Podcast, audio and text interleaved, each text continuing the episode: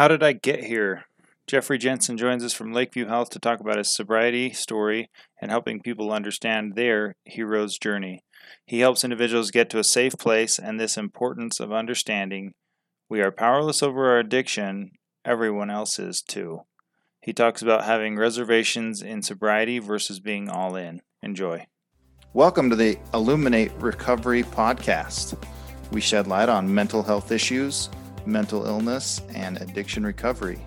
Ways to cope, manage, and inspire. Beyond the self care we will discuss, you may need the help of a licensed professional. My name's Curt Neider. I'm a husband, a father, entrepreneur, a handyman, and a student of life. I avoid conflict, I deflect with humor, and I'm fascinated by the human experience. And I'm Shelley Mangum. I am a clinical mental health counselor, and my favorite role of all times is grandma. I am a seeker of truth, and I feel like life should be approached with tremendous curiosity. I ask the dumb questions. I fill in the gaps. The Illuminate Recovery Podcast is brought to you by Illuminate Billing Advocates. Make billing and collection simple with leader in substance abuse and mental health billing services. Verification and analysis of benefits, pre authorizations, utilization management, accurate claim submission and management, denial and appeal management, and industry leading reporting. Improve your practice's cash flow and your ability to help your clients with Illuminate Billing Advocates. Uh, today, Curt and I have the privilege and um, pleasure of talking with Jeffrey Jensen. Um, Jeff is a client services associate at Lakeview, Lakeview Health. that's in the Miami, Fort Lauderdale area. Um, Jeff, ha- Jeff has his own unique recovery story, and he absolutely believes that everybody is the hero of their own story. Jeff, thanks for being with us today and taking some time to to share and, and to share your experiences and your wisdom. Well, Thank you so much, Shelley. So um, let's just let's just kind of let the listeners get a little bit of a peek as to who you are and maybe how you ended up working at, at Lakeview Health. Cool. Um, so real quick, a little bit about myself uh, and how I got introduced to, to this line of work. So, you know, I'm, I'm, in recovery myself, and I went to a treatment facility when I was 18. This was 2006, and this was a adolescent program in Nashville, Tennessee. So, this particular program, uh, you know, when I went in, a lot like most people in, in, recovery can probably identify with, you know, I went in terrified. Um, you know, when I was a kid, the, the dream was never, hey, I want to, you know, suffer from drug addiction or alcoholism. I want to go to treatment when I'm 18. Those weren't any thoughts I had. And, you know, going in there, it was, it was kind of one of those moments where, you know, you wake up in, in treatment and you're just kind of like reflecting and like, how did I get here? You know, that, that was kind of the question. It's like, dude, how did I end up in a spot like this? And, you know, I was, there were some, some key staff members at, at the facility I, I went to that had a a profound uh, impact on on me and my attitude and kind of you know reshaping the direction that I was going to go in my life. And I remember, you know, about halfway through my stay, I, I thought to myself, "This is what I want to do. I want to help people. I want to have that same type of impact. I want to help redirect. Um, I want to shoulder up with with people that are, are struggling like I am, and see if I can't make a difference. So this particular program I went to had a, had a rule, and it was you know you can't work here uh, therapeutically until you have two years clean. So I'm telling all the staff members, I'm walking around, I'm like, hey, I'm gonna you know I'm gonna work here one day. You just you wait. Uh, and sure enough, I, I think I had about two and a half years clean. I was 20 years old, and I decided, you know, I, I, put in the application. It was the first for me like really big job I had in recovery. I like right out of treatment, I worked at a place called Cheeseburger Charlie's. And I was flipping cheeseburgers, and I'd worked at Target and um, Walgreens, and there were a lot of these jobs that were more of a means to an end for me that lacked purpose, and they were more just kind of like, I, you know, my purpose at that point was really internal and like building a foundation for myself. And so, you know, two and a half years clean, I'm like, okay, now's the time. I'm going to go back and work for this facility. And, you know, I remember filling the application out online and I was like super nervous. And it was like the, you know, the biggest job I ever applied for in my life. And I, mind you, it was, it was uh, for PRN. Uh, for a behavioral health technician, so I was going to be, uh, you know, a clinical associate at the time, and uh, basically be on the front lines with the adolescents. You know, helping them, you know, getting them from group to school, help making sure the schedule was good, all that kind of stuff. So, uh, have the interview, get the job, and I'm work. You know, I start working there. Loved it, and I ended up working uh, at this facility off and on. You know, helping me get through college, and then after I graduated college, became uh, a full time employee and I was in charge of what they called the extended care program for the adolescents. So the extended care program was more 12 step focused. So I got to do the stuff I was really passionate about, helping the kids get through a four step, um, you know, teaching them about service work, taking them to meetings, all these really exciting things that are really impactful in recovery. And, you know, I was there for the better part of seven years. Um, and then, you know, kind of got introduced to, I got a job offer in South Florida. So I moved to South Florida from Tennessee and through that kind of got introduced to working uh, for Lakeview Health down the road. And the specific job I do now is a little different than working uh, in direct care. So I'm not at our facility, and you know, so Lakeview Health is located in Jacksonville, Florida, and I, I work in the South Florida area. My main job um, description would be basically being a, um, you know, bridging the gap between families and individuals that are struggling with addiction and getting them to a safe place whether that's at you know Lakeview Health or another facility that uh, we trust and, and, is able to provide services that might be more needed for that client. My main job is, is on the front end, you know, treatment, working with families when they're in crisis mode, helping them get to a safe place. So, you know, a lot of the skill sets I acquired with with working with adolescents are very useful in crisis intervention and um, you know dealing uh, with families and helping families and clients be on the same page.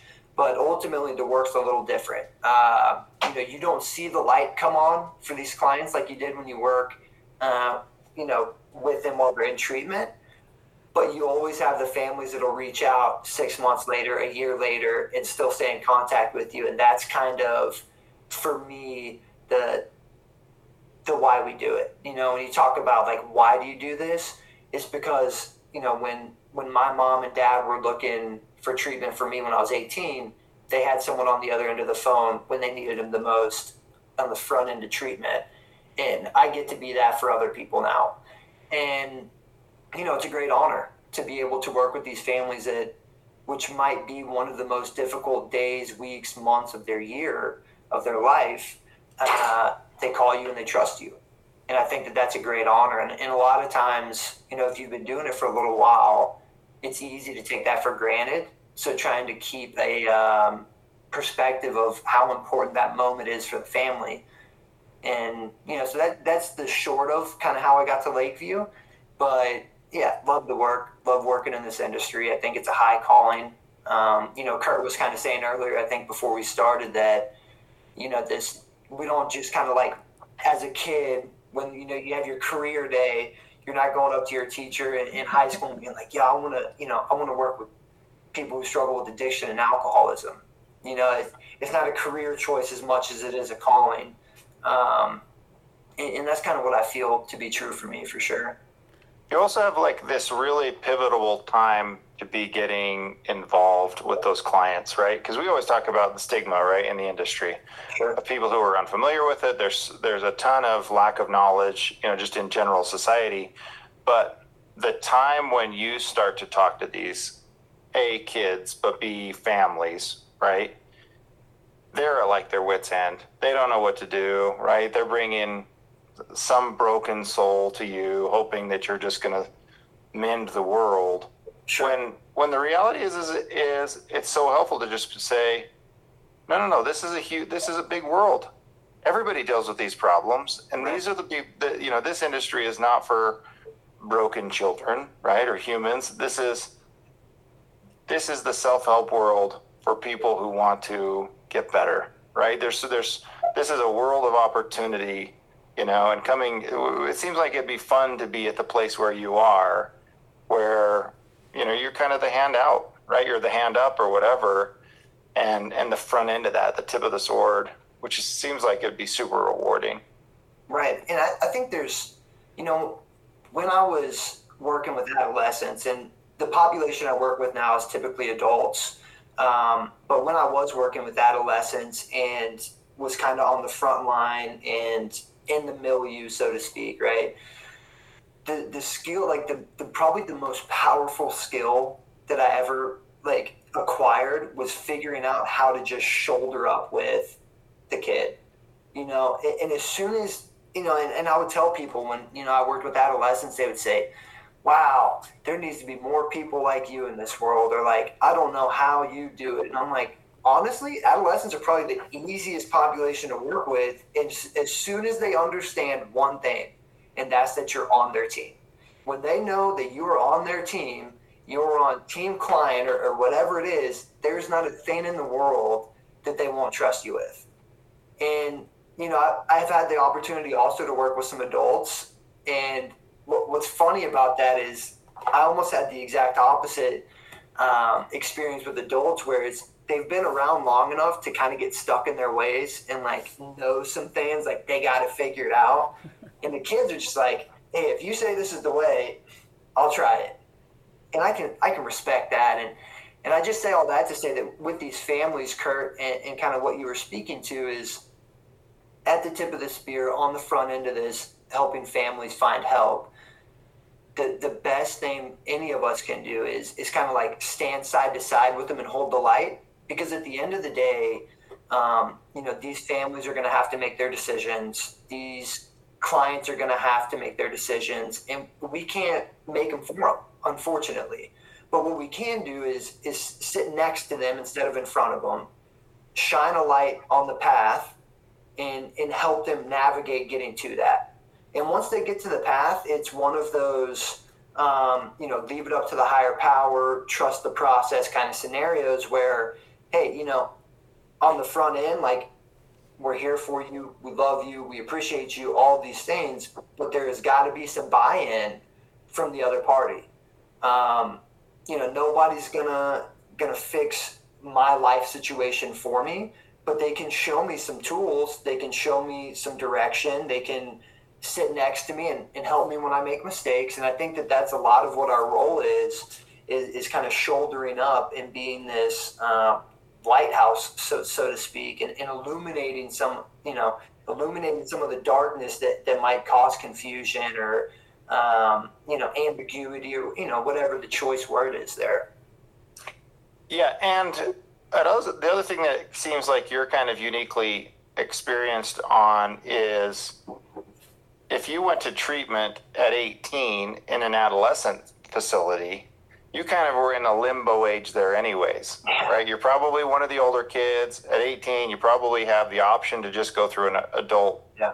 you know, program. You're in a situation where you're probably still relatively dependent on your family and your family mm-hmm. structure, but in a place where you're really ready to get away from that in some ways anyways, right? So how does how did that experience kind of help you to be able to relate and see as these clients are transitioning help help them make that path for themselves? Sure it's a, it's a good question and it's true. It was like a, a unique situation where um, so, so the backstory there is that was the second time i went to that program. The first time i went i was 16 turned 17 in treatment. Uh, my family was from missouri so i was living in southwest missouri. Uh, so if for the record in southwest missouri there's like three things you can do. You can go to like bass pro shop you can go to branson or you can get high. And so for me i was you know obviously the latter of those three. But so it was like you know time for me to get treatment. I had you know two stints of alcohol poisoning. I was 16 my mom was just kind of like hey what what are we going to do with this kid? Um, and so they sent me to treatment for the first time from springfield to nashville when I got the treatment the first time, uh, I made a decision because I was 17 then to stay in Nashville by myself. So at 17 years old, basically moved out of my, my parents' house, moved into a halfway house. And this was 05. So this was a few years before I ended up getting clean for the last time. And, you know, in 05 in Nashville, that there was super solid recovery was not a ton of young people.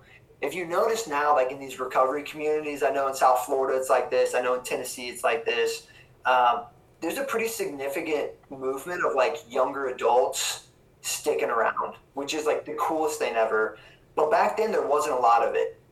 But in Nashville they had a few, and what they also had in Nashville at the time was a, a recovery high school. So there was a high school for kids in 12 step recovery, which is why I moved there. So I ended up graduating. You know, I stayed clean for about a year, lived in this halfway house, graduated from a, a high school called Community High School. And after that, when it was time to, to do the college step, I had had reservations in my program. And, you know, they, they talk about these reservations, you know, for those like early in recovery or who have been clean for a little while, being uh, spots in your recovery you reserve for like I don't know if I want to stay clean through this, whether it's the death of a loved one. For me, it was going back to college. So, you know, getting clean in high school, I had this idea of what I wanted college to look like. And for for my age group, like a lot of if you guys are in your mid thirties or whatever, you'll remember like the American Pie movies where like they had these type of like party mentality college situations and I wanted that. I wanted to go to like parties in college and like keg parties. So I never talked about it and I stayed clean for, you know, a year and a few months and went back to college and ended up relapsing. And what I found out in like this six month relapse that I had was college parties are nothing like that. You know, it was a whole lot of loneliness. It was a whole lot of late nights by myself. Uh, there was nothing fun about it. You know, it, it wasn't movie material. You know, it was just like a lot of dark depression. And I, I think the interesting thing for me was I had experienced the light of recovery, and then I went back to the darkness of addiction, and it was so much more dark than before, right? Like once we'd been kind of exposed to this light, and you go back to this dark, it's you know your eyes aren't adjusted, so to speak, your metaphorical eyes, your spiritual eyes, or whatever, and it was it was rough. Um, you know, I remember in that time that I that I was in my relapse. It was about a six month period. Uh, four or five months into it, my my family staged an intervention for me. So, my my mom, you know, she, she has since passed away. Uh, she passed away when I had about a year and a half clean, and she was one of the most interesting people in the world super caring, loving, compassionate, and she just had this mentality about life where she would just get something done, you know? And it was like the you know, just like we're powerless over our own addiction, everybody else is powerless over it too. You know, and, and that was a hard thing for her to grasp. So she had staged this intervention for me. Um, you know, like I said, I moved to Nashville and I went back to college in Missouri where I originally used. And my dad says he's in town for work and he wants to meet me at this hot uh, at this uh, hotel just to catch up. You know, I didn't think anything of it. My dad's a professor. There's no reason he should be in town for work, right? He teaches people about writing English. So I didn't think anything of it. I go to this this hotel and I kind of like knock on the door. I peek my head in. I see like my mom sitting down, my brother. There's an empty chair. My dad. And I'm like, we've all seen the show on A and E this is an intervention. Like, welcome to your intervention, Jeff. And so I left. Obviously, I didn't stay. I left the intervention. Um, they called me. I ended up basically going back and uh, heard them out. And, and what I kind of told them was that, hey, I'm not ready yet. But what that did for me, and I think it's important for like maybe families listening or anybody else, is a lot of times I believe we're in the business of planting seeds and you know we don't water them we don't make them grow but, but we, we plant them and, and for me what that intervention did is it planted the seed that when i was ready help would be fast and readily available and it wasn't you know it tops a month after that intervention that i finally called my parents and i said okay uh, let's do this You know, I'm ready. I don't want to do this anymore. I'm tapped out. I figured it out. Uh, just life is not for me. And so that was kind of when I ended up going back to to, to this facility in Nashville the second time. So I was at 18 and I could either go back to the adolescent program where I knew everybody, I knew the staff, I knew the program, or I could go to the adult program where I didn't know anyone. And I wanted to go to the facility I was more comfortable with, accustomed to. And so that was a really long version of why I ended up going back to the same place the second time.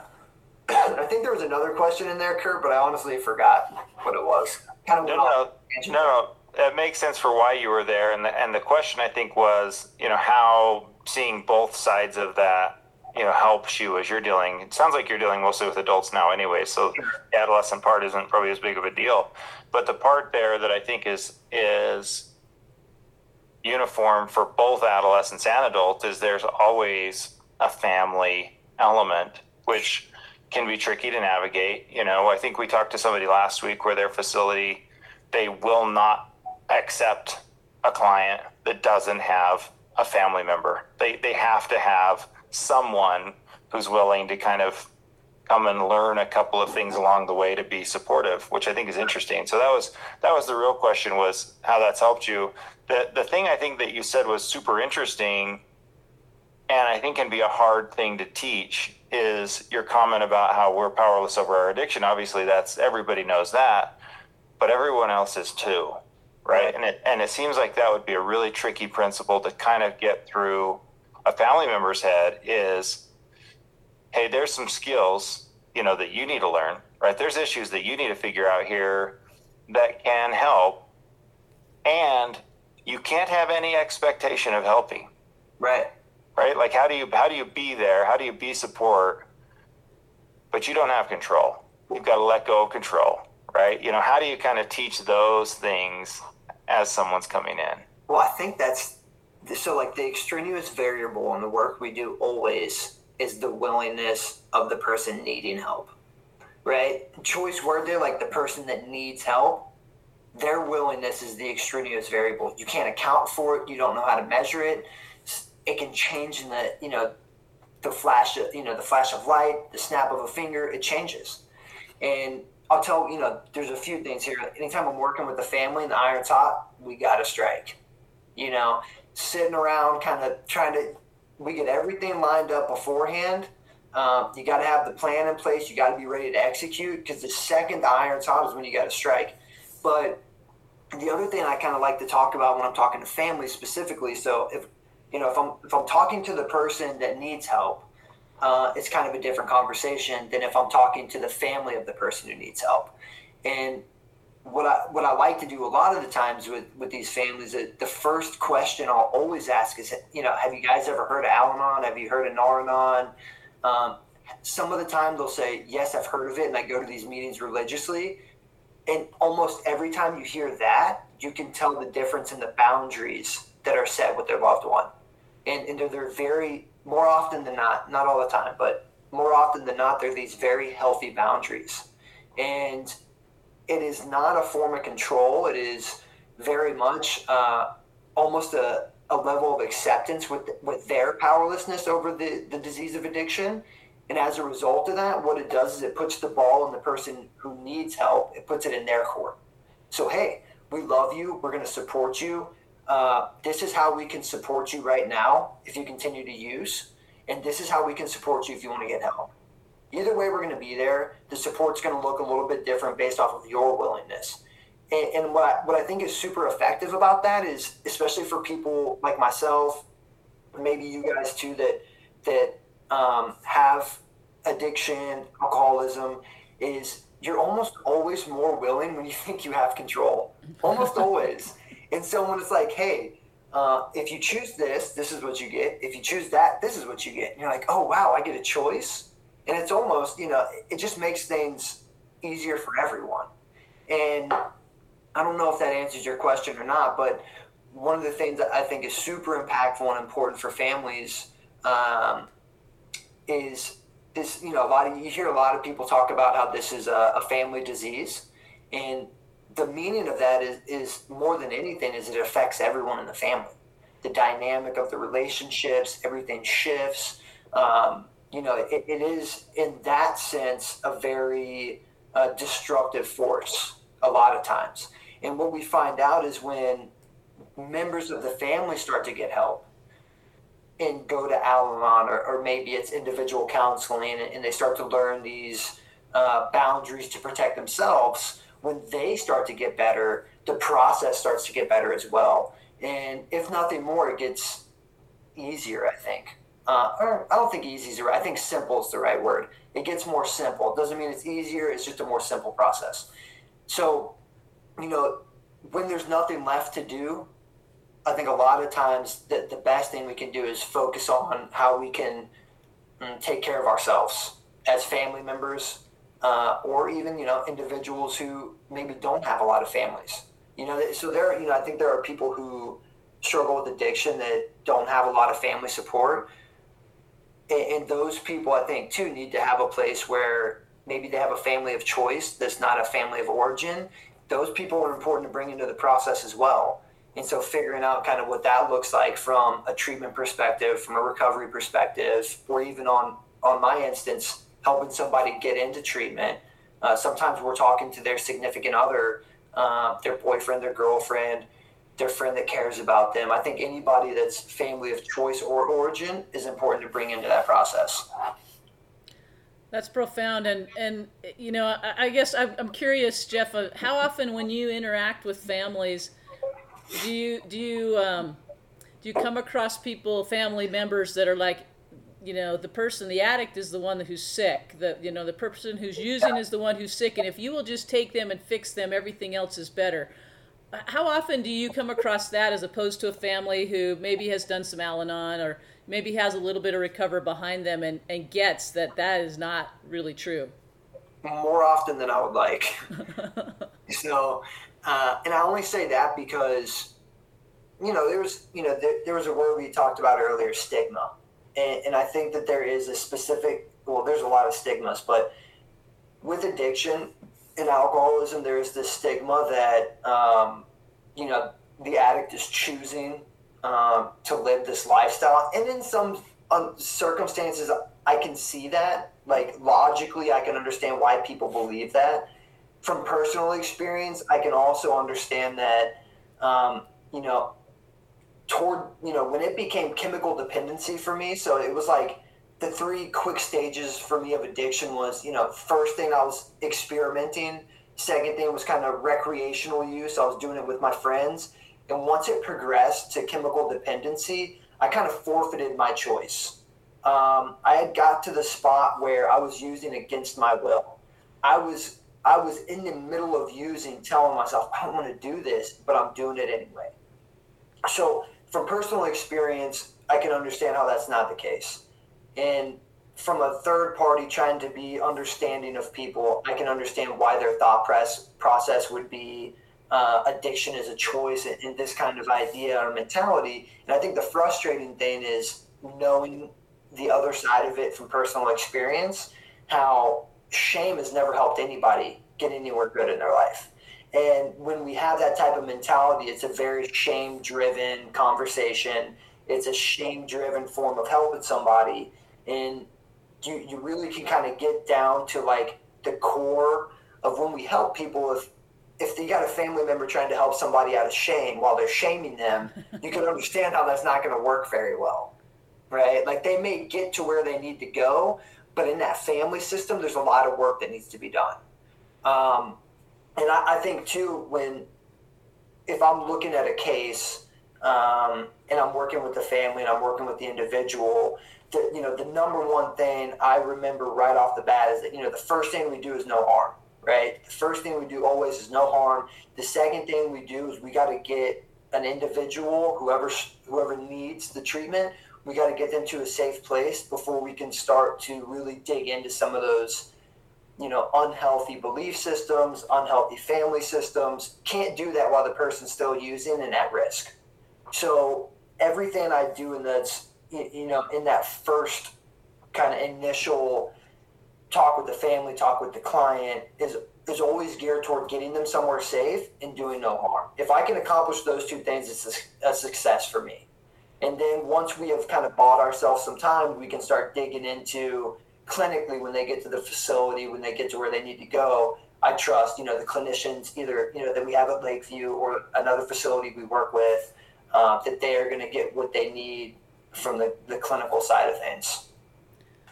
Um, often, kind of along these lines that you're talking about, often, you know, addiction is misunderstood, right? It's not, you know, once the brain, you know, has those neural pathways that are concreted, you, you don't get the choice anymore. You may have right. your your ability to choose is extremely limited at that point, and sure. and and that's hard for us to grab hold of because all you have to do is just stop using, right? and it's like, well, if I could have done that, I would have done that a long time ago. It just doesn't. Wow, never thought of that. Thank you. Right, right. And that idea that it actually rewires the brain and says that this drug is more important than my life, it's more important than living, it's more important than having a house over, over you know, a shelter over my head or having food. The drug is more important, and and it takes a bit for people to really wrap their head around that. Um, there's also this idea that addiction is a symptom of right. more core issues. Can you talk a little bit about some of the core issues that you um, have seen, or some of them that, that pertain to you as you were in, in your recovery? Sure. Um, so that's a really good question, point, especially when you're talking about kind of the, the brain and wire together, fire together, and these type of like neurological things are well out of my like intellectual capacity you know, there's some of these scientists that are just absolute wizards with this stuff. But um, in terms of addiction being a symptom of other things going on, I'm, you know, that's my belief is, you know, I'm more of a believer that, you know, I was kind of born with this gene um, and that cert, a, whatever set of scenarios lined up in my life for this, uh, for that to kind of come to life or come to fruition kind of happened. And I kind of like think about like a chicken egg scenario, you know, kind of what comes first. And, and I don't know the necessary uh, or, or, necessarily what that is, but what I do know is, you know, early on in life, there were certain things and traumas that I had. So, you know, one of those traumas was uh, my mom, she is, or was, she suffered from Crohn's disease and she had a very bad um, she, she had a real bad type of Crohn's disease. I think there's different intensities, and for her, she was in and out of the hospital two, three times a week. Uh, couldn't get you know couldn't get a doctor to figure out kind of what was wrong. So there there were times where you know in my head as a kid it was kind of like you know when is my mom gonna die, right? There was a certain level of um, emotional instability I had from that type of always on edge, wondering when this catastrophic event was going to happen in my life. Um, you know, around the time she, also was in recovery, so she, she, went to treatment when I was five or six years old, and had this this life of recovery as well. And it, it became a very interesting balance for her because a, a lot of these medications that she needed to treat Crohn's disease and make her life um, not painful were also some medications that, uh, if unchecked, could, you know, kill her or make the addiction worse, feed the addiction. So it was a really tough boundary and balance for her to find. But I say all that to say that, you know, some of those type of traumas for me were you know situations I had to face in recovery. And and what I found out, and this this was a really interesting thing, is I, I feel like early on in recovery, I dealt with the trauma, like the action, and, and kind of talked about it, came to peace with it. Um, didn't have these type of trauma responses to those specific situations. What I didn't deal with until my later years in recovery, I'm talking 10, 11, 12 years clean, was the belief system I created as a result of the trauma. Does that make sense? Mm-hmm. So, so I had this trauma you know, a handful of different things that happened, and I dealt with that situation. But when that happened, I, I cultivated these belief systems about trusting, you know, females, about my self worth, about different things that were very deep and important to figure out, and never dealt with the belief system because I thought the trauma was handled. so I would keep running into these situations in my recovery that would kind of like bump in my head against the wall scenarios, uh, just life stuff that um, if I had a healthier belief system, I would have been able to avoid. But it takes what it takes, and eventually we, we figure out how to, to manage it. And I say all that to say that, like in my later years in recovery, I finally started to address some of these belief systems I had and it was interesting to see how the rest of my life started to get easier and better because I had, you know, I had been operating with these faulty belief systems for the first 28 years of my life, you know?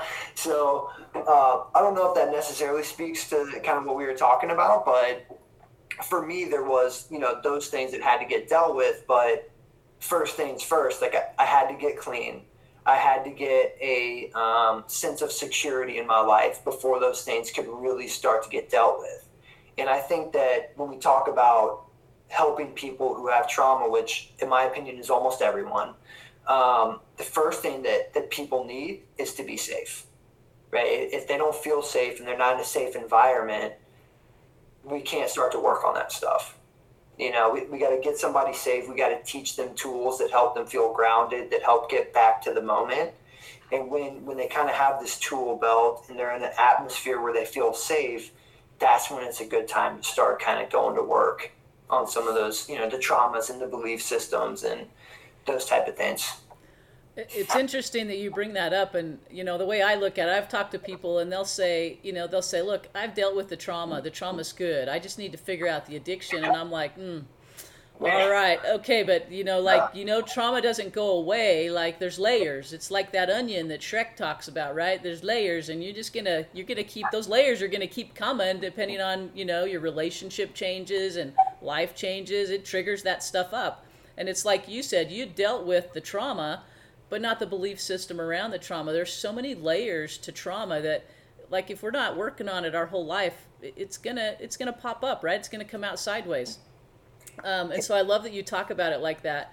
I imagine that losing your mom, even though you had done the trauma work and you had a little bit of sobriety underneath of you, would have been a huge trigger because it's the very thing as a child that you feared all the time. What was that like for you? So it was actually it's that's a, this is kind of a good story. So you're right. There was, uh, you know, so I'm, you know, the mem- the 12 step program I'm a member of. Um, we have kind of a workbook, and in that workbook, you get to write a bunch of questions and a bunch of answers. It's super self revealing. It's insightful. It's really good and powerful stuff. So in my step work, in the first step, like I was talking about earlier, it has a section for reservations. And the second, so this time when I got clean 15 years ago, that was my reservation. Everything else had been figured out. I knew I didn't want to do the whole American Pie college thing, all that other, like I'd figured all the other stuff out. That was my reservation. I was like, when she dies, I don't know if I'll be able to make it, right? So you fast forward, first year of recovery, nothing catastrophic happened you know, there was like minor things like you'd be at the halfway house, someone would eat your ramen noodles, you'd get pissed off about it, call your sponsor, that type of stuff that felt like the end of the world, but was really just simple life stuff that you have to practice some spiritual principles on, and it's good. So you, you fast forward a little bit, and you know, my mom's in and out of, uh, of the hospital, and I kind of, you know, I know some at some point it's going to happen, but you know, I had about 14 months clean. And at the time, my mom and dad were living in Little Rock, Arkansas. I was living back in Nashville. So my dad was teaching at a university there. Uh, he was teaching rhetoric and writing. And she was, you know, she didn't work. And, you know, I'm going to visit.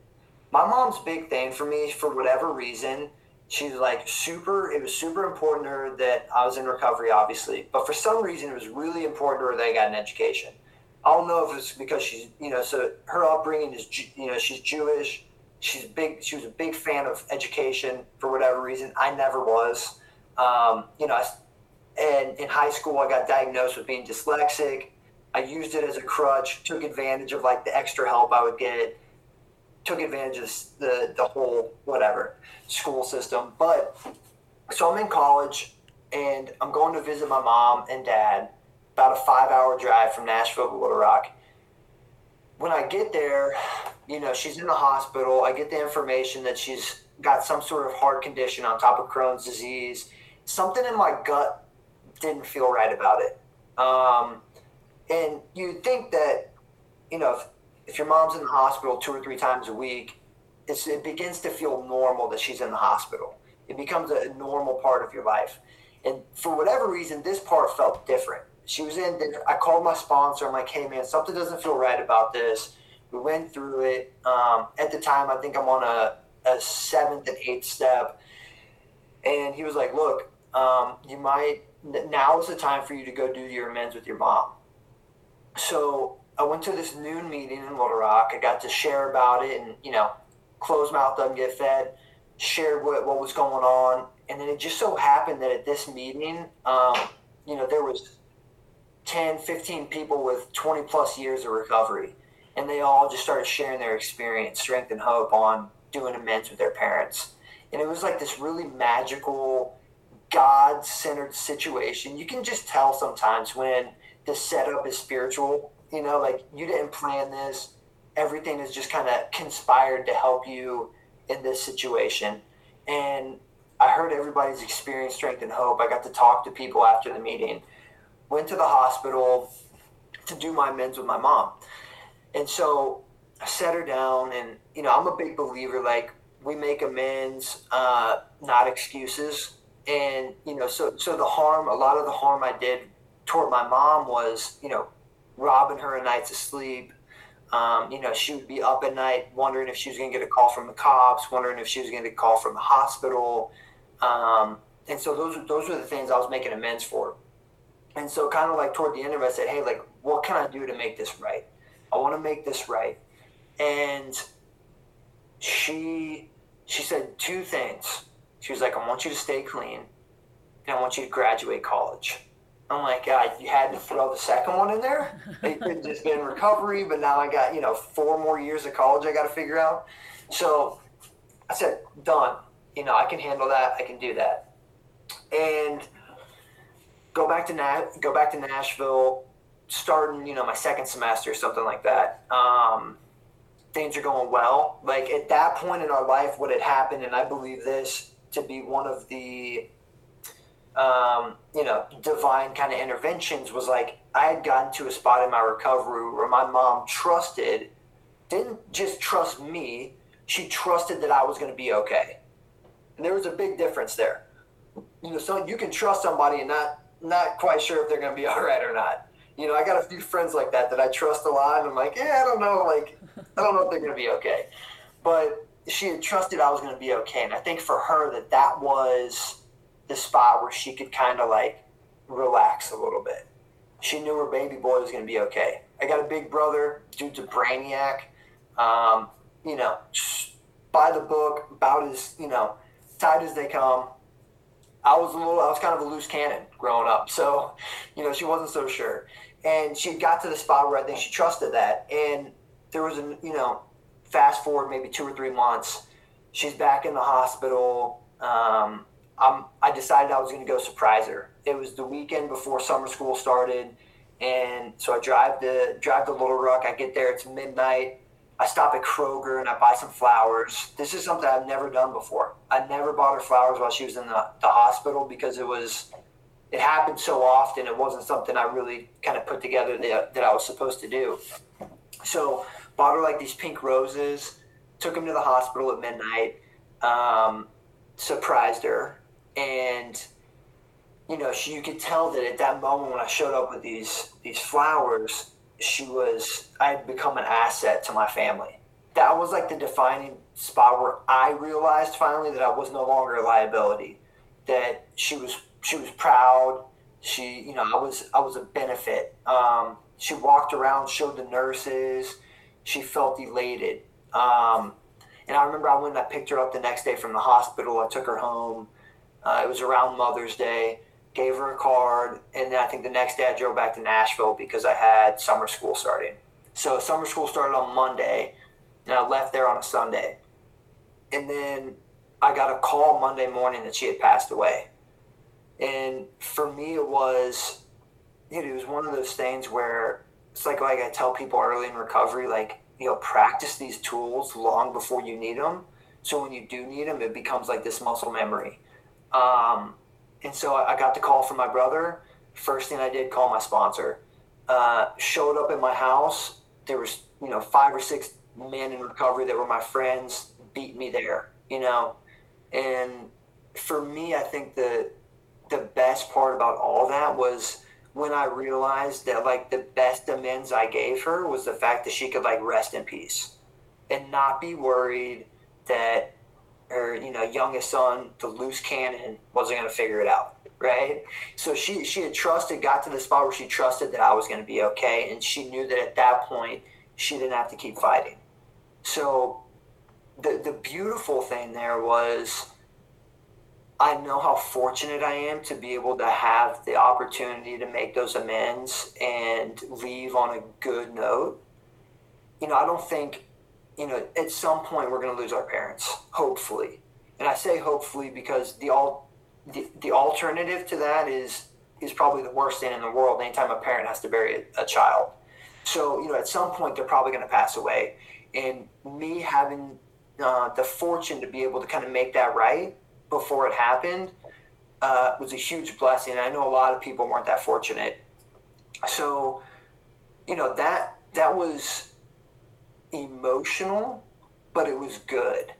You know, like those two things coexist a lot more often than than people care to talk about. But toughest thing I ever went through, but it was, and I hope this doesn't sound weird, but it was like amazing and it was divine and it was I was able to walk through it because I had put the work in and, and there were, you know, relationships I had in recovery and the fellowship that carried me through it. Um, you know, it, it's one of those things like she is, was it maybe 12, 13 years ago? It's been, it feels like a lifetime. Um, and it's not easy all the time, but it's also one of those things I, I have the ability to look back at and be really grateful for how it went down grateful that you know we had had the time we did together. We share a lot of the same passions, uh, fishing being one of those. So she was actually a fishing guide at Table Rock Lake in Missouri, and that was like her favorite thing in the world to do is fish. So I live in South Florida. There's you could drive three blocks in any direction and catch a fish down here. So for me, like that's when I want to connect with with her or anybody that I've lost. I, I try to do the things that were really important to them. And for my mom, it's easy. I can I can go fish, uh, any of those kinds of things. So I don't know. It was uh, it was one of those things where it happens, and and like thank goodness I had the right people in my life to guide me through it. You know. Wow, that's a very powerful story. I love that you've shared that and um, and, and the way that you've set it up, right, Jeff? Because you had to do a lot of work to be able to move through that. Um, and and, and the, the things that you're sharing are evidence of the work that you've done because you can see the behavioral changes, right? It shows up in the way you, that, that you show up with relationships. So, super powerful story. I love that you were willing to come on today and share that with us and. Uh, um, and really be vulnerable with with the audience and uh, with Curt and I. Um, I mean, I, th- I think the stories are really powerful, and I think you know something we talked about a little earlier that that maybe we can end on today is that uh, that everybody is the hero of their own story right we talked about um, I was talking with somebody earlier today. They they listened to our very first podcast where we talked about imposter syndrome, and they like, yeah, I'm feeling a little imposterish, right? But that we all feel little and small, but we are all heroes, and, and maybe just touch base on that for just a little bit, your perspective around that.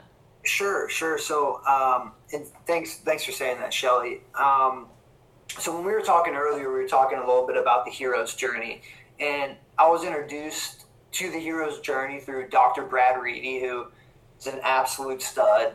Um, but he, you know, he basically had given me this DVD, and it was called Finding Joe, and it was about Joseph Campbell who had uh, done a lot of research about uh, different archetypes, one of which being the hero. And an archetype is kind of like a stereotypical character in any kind of storyline. So I think the easiest way for me to always kind of explain it if I'm talking to somebody is looking at movies a lot of people are familiar with. So if you look at Star Wars, you have, you know, Luke Skywalker. If you're talking about uh, Lord of the Rings. There's you know Frodo and whatever. So these are you know the stereotypical hero in uh, different movies.